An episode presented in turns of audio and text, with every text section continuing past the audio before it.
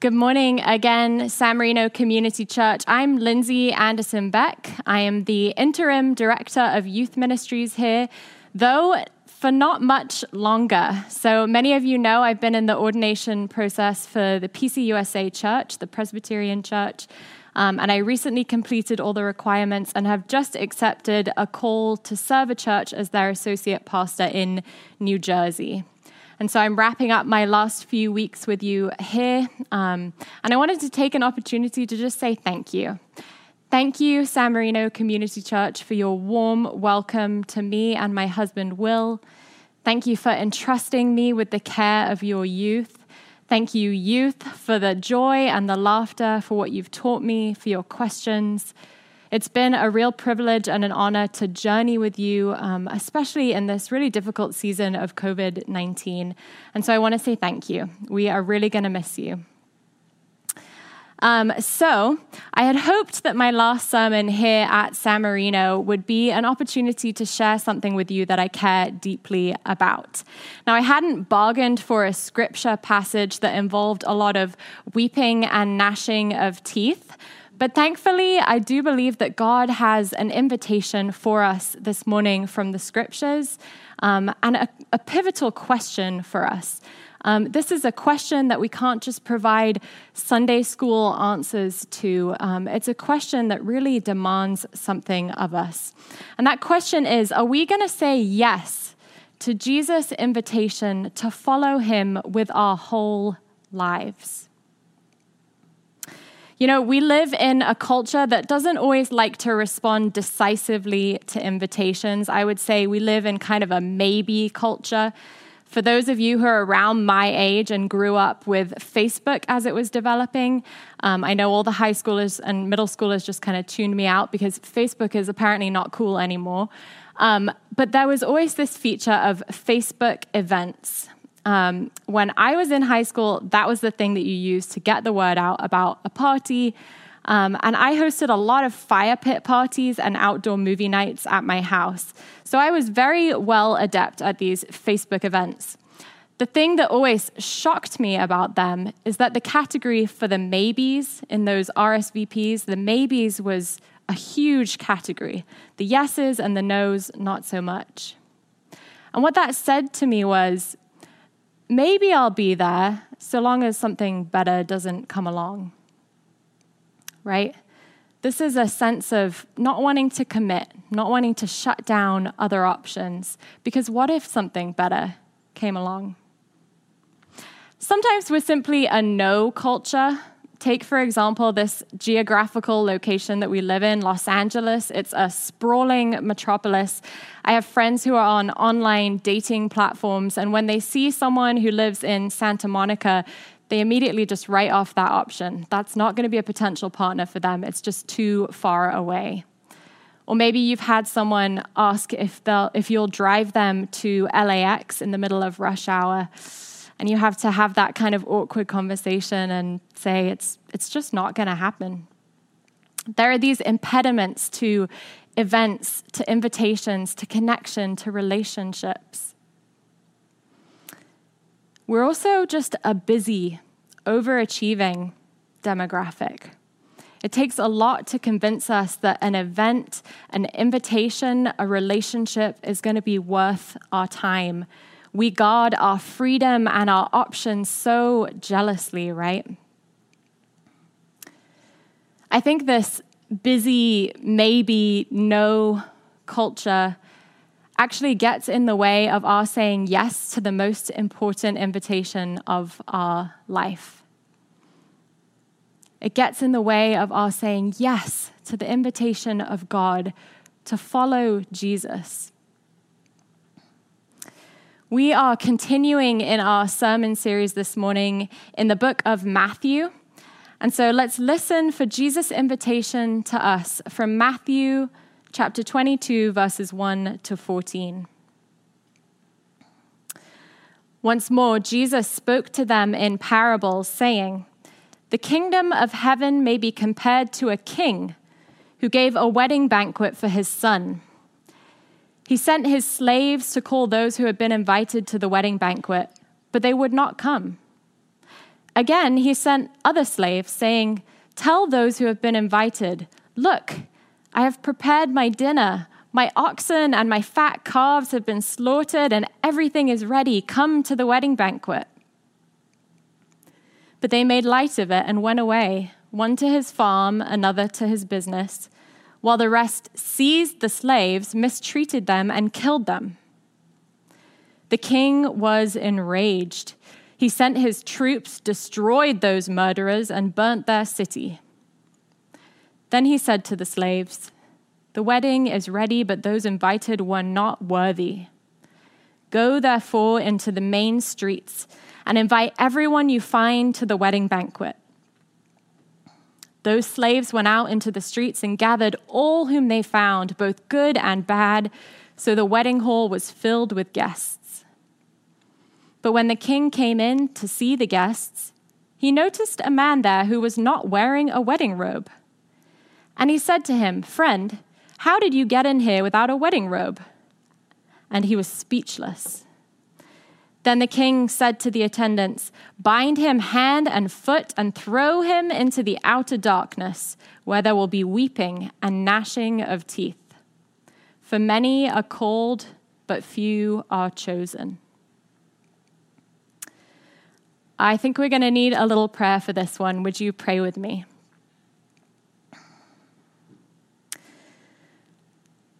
Loving God, I thank you that you do have a word to speak to us this morning by your Holy Spirit and through your scriptures. Lord, I pray that you would challenge us, that you would help us to think about our lives, to find ourselves in this story, that those who need to be comforted this morning would be comforted. God, I pray you would open our ears and our minds and our hearts to hear from you as you speak to us. I pray these things in your name, Jesus. Amen. Well, in our story this morning, Jesus is addressing them, those chief priests and Pharisees who we've been talking about in the past couple sermons. These are the people in power, the religious leaders who represent Israel they're the faithful churchgoers of their day, so to speak. The good, upright people who keep their noses clean and pay their taxes and hang out with the right people. Perhaps a people not too different from you and me. And Jesus is telling them an encoded version of their story. It goes something like this The king, that's God, threw a banquet he summoned the people of Israel, you particular ones who have been chosen since the time of Abraham. And you said, No, you had better things to do. So he sent his servants. Those are the Old Testament prophets and John the Baptist and Jesus to beg, to plead, to invite them again to come. But, but you snubbed them, wanting to continue uninterrupted with your own life. Some of you abused and actually killed them, so he burned your house down. As a brief note about that last line, the original audience of this parable would not have been surprised by the violence in this story the way that we are. This was how the king operated. If you diss the king, he burns your house down. And this reference to burning your house down or leveling your city, whatever your translation says, according to commentators, is actually an allusion to a real historical event. And that's the destruction of the temple, that center of worship for the Jewish people in Jerusalem. The temple's destruction was the devastating result of the failure of Jerusalem's leadership. The destruction was the consequence of them choosing their own agenda above God's. So perhaps the leveling of the city in this story and their destruction is simply a consequence of these guests' choice to be apart from the creative one. When my husband and I were getting married, we hemmed and hawed over the guest list. We wanted a small, kind of intimate wedding ceremony. And it was also really painful to say that some of our friends who we loved could not come. So it felt like a huge relief when we finally whittled it down to just under 100 people, when we had sent out the invitation and received the RSVPs, and we just knew who was going to be there. Each and every person had been hand selected. And then we poured over the seating chart and we put them all in their places and we created name tags for them. And then we waited with eager anticipation for the day of our wedding where we could celebrate with all of these people who we loved. I remember on that day peeking out of the bathroom window um, where I was hiding in my wedding dress and getting so excited at seeing these people who I knew by name and who I loved so much as they arrived. And you know, it wasn't until we were sitting down at the reception and I was kind of scanning the room that I realized that there was an empty chair at the table next to me. My friend, we'll call him Dan, had not shown up. He had assured me that he would move mountains to be there, that our wedding was the most important thing for him that weekend. And yet, there was a glaringly empty chair. His name tag was there, his plate was empty, his seat was empty. Anyone who's ever had a wedding, been to a wedding, or certainly paid for a wedding knows that this is such a faux pas. and Will and I felt kind of betrayed. We were disappointed. We felt undervalued. We felt angry. Dan's words had communicated one thing to us, right? And his actions had communicated something else entirely. Now, the invitation in our story this morning is an invitation to a much more important event than my wedding. It's for God's chosen people to come and join with God in the celebration of the kingdom of God, to join in loving, obedient relationship with the author of creation. This is an amazing invitation. God has set out a banquet feast for his people, longing to welcome us into the joy and delight of the kingdom. God's own hand is outstretched toward them, toward you, and toward me. And this is why the king's reaction to the people's rejection is so virulent.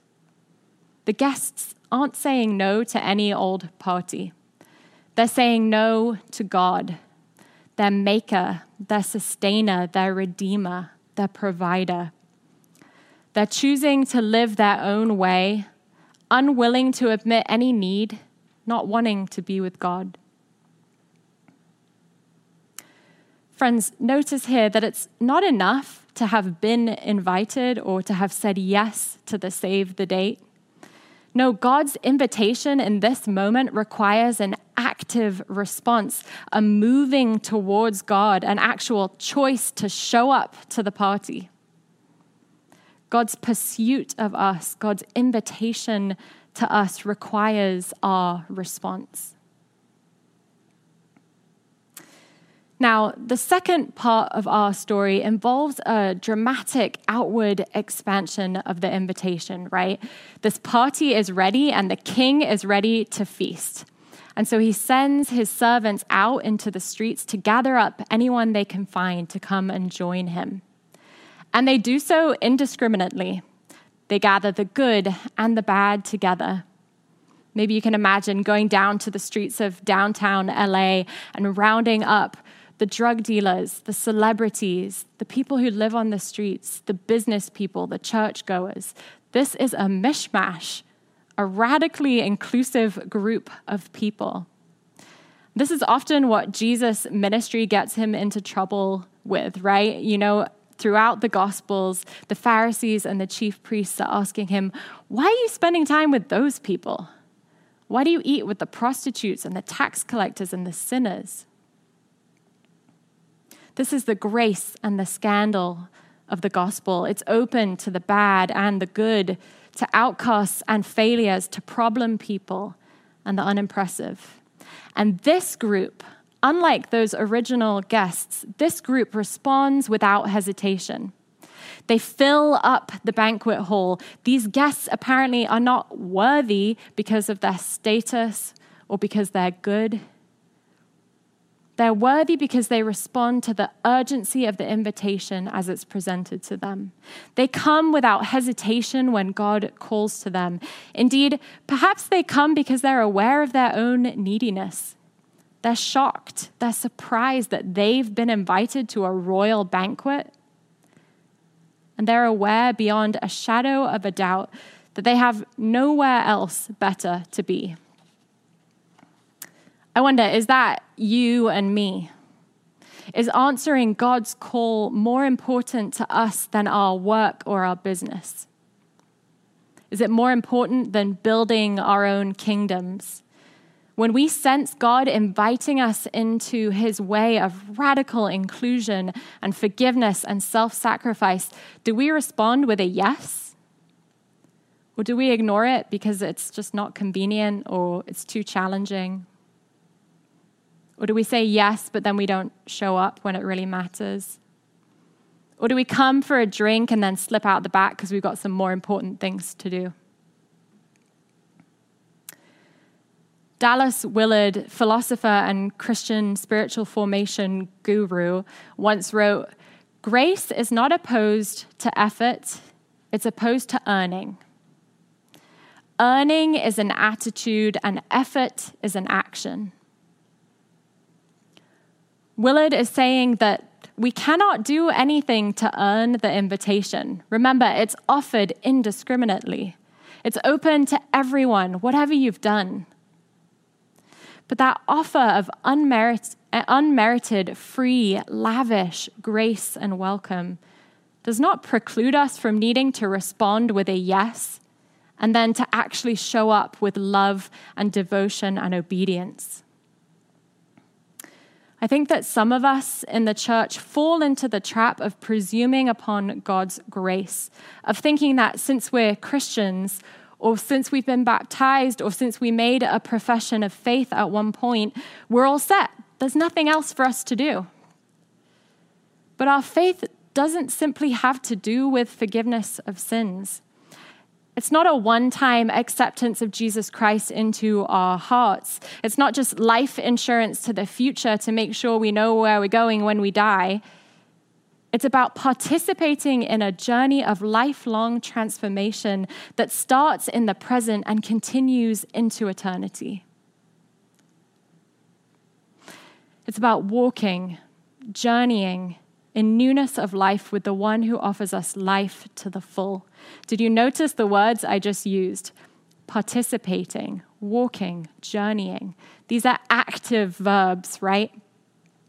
When we say yes to Jesus, it's not a one and done decision. It's a yes to a lifelong process of becoming more and more like Jesus in our thoughts, in our words, and in our actions. Grace is opposed to earning, but if you want to truly experience the offer of eternal life now, it certainly requires effort. Did you notice that there was one guy, one guest, who gets expelled from the wedding celebration? It seems like where the rest of the guests maybe ran home and changed into some clean clothes, their wedding garments, or maybe borrowed clothes from a friend or a neighbor. This guy showed up in his ratty, old, dirty work clothes. And I loved what Willow said at the beginning. It's important for us to remember that this is a parable. And the moral of this story is not make sure you're wearing the right clothes to church or make sure you wear the right clothes to the next big party you're invited to. No, the point is that this guest was obviously unprepared in some way for the celebration. The symbolism here is of one who presumes on the free offer of salvation by assuming that there are therefore no obligations attached. Someone whose life belies their profession. They profess faith, but their lives don't reflect it. As the Apostle Paul puts it in Romans 6, what then are we to say? Should we continue to sin in order that grace may abound? By no means. How can we who have died to sin go on living in it? He says, just as Jesus was buried and then raised to new life, so too our sin has been buried so that we might walk in newness of life. Elsewhere, he says that we are to take off the old self and to put on the new self. The wedding robe in our story symbolizes active preparation for the kingdom of God, doing justice, loving mercy, walking humbly with God. Wearing the wedding robe symbolizes a readiness to follow Jesus, to become a disciple of Jesus. This is what it means to have clothed ourselves in Christ, as Galatians 3 says. We don't presume upon God's grace, we wear it and we walk in it. Friends, certainly this parable is a warning for those of us who have ears to hear it. As is often the case in the gospel stories, Jesus' harshest words are for the self righteous. Those chief priests and Pharisees who are his audience in our passage today. These are the people who profess faith and righteousness, but whose actions betray the real motives of their hearts. Perhaps in calling ourselves Christians, we protect ourselves from the recognition that we have become like those who claim the gift of God's grace without accepting any responsibility for it. This story serves as a warning that those who profess acceptance of God's invitation but don't put it into practice are unworthy of entering the banquet. Notice that it's the guests who, by their own decisions, exclude themselves. It's not the king, it's not God who causes the exclusion. The failure to seek a holy life, a life that truly follows the self sacrificial and others oriented way of Jesus, is a failure to enter the kingdom of God. More than a warning, though, this story is an invitation. For to be chosen according to Matthew depends not on our goodness or our badness, but upon our active and willing response to God's summons. Our invitation is to say yes to the gift of God's grace on a daily, hourly basis, to walk in newness of life as we become more and more like Jesus, to submit to the authority of God over our life instead of seeking our own way, our own kingdom, our own fulfillment. So the question for us becomes how? How do we say yes to Jesus' invitation to become disciples? How do we learn from Jesus how to lead our life as he would lead it if he were in our place? Well, the answer is actually pretty simple. The New Testament defines disciple as someone who is with Jesus, learning how to be more like him. We are to be learning from Jesus how to lead our life, our whole life, our real life. That's our relationships, our jobs, our context, our community, our neighborhood here in San Marino. This requires a decision, an intention, a resolve to do so. We need to resolve to be students of Jesus. So perhaps the first concrete step for you is simply to pray. Pray that God would give you a desire and a resolve to be with Jesus and to become like Jesus. And if you have already resolved to follow Jesus in your everyday life with all that you have, then can I urge you to do everything necessary to make that happen? Again, in Dallas Willard's words, you cannot drift into a life of constant companionship with Jesus any more than you can drift into a marriage. Soak in the gospel stories pray for the Holy Spirit's help to live your life the way Jesus would, would if he woke up in your bed, if he walked in your shoes, if he loved your family and your neighbors, and if he worked your job. Listen to the life of Jesus, learn from it, seek to put it into practice. I'm going to encourage you to choose one concrete practice for your week ahead and just see what happens.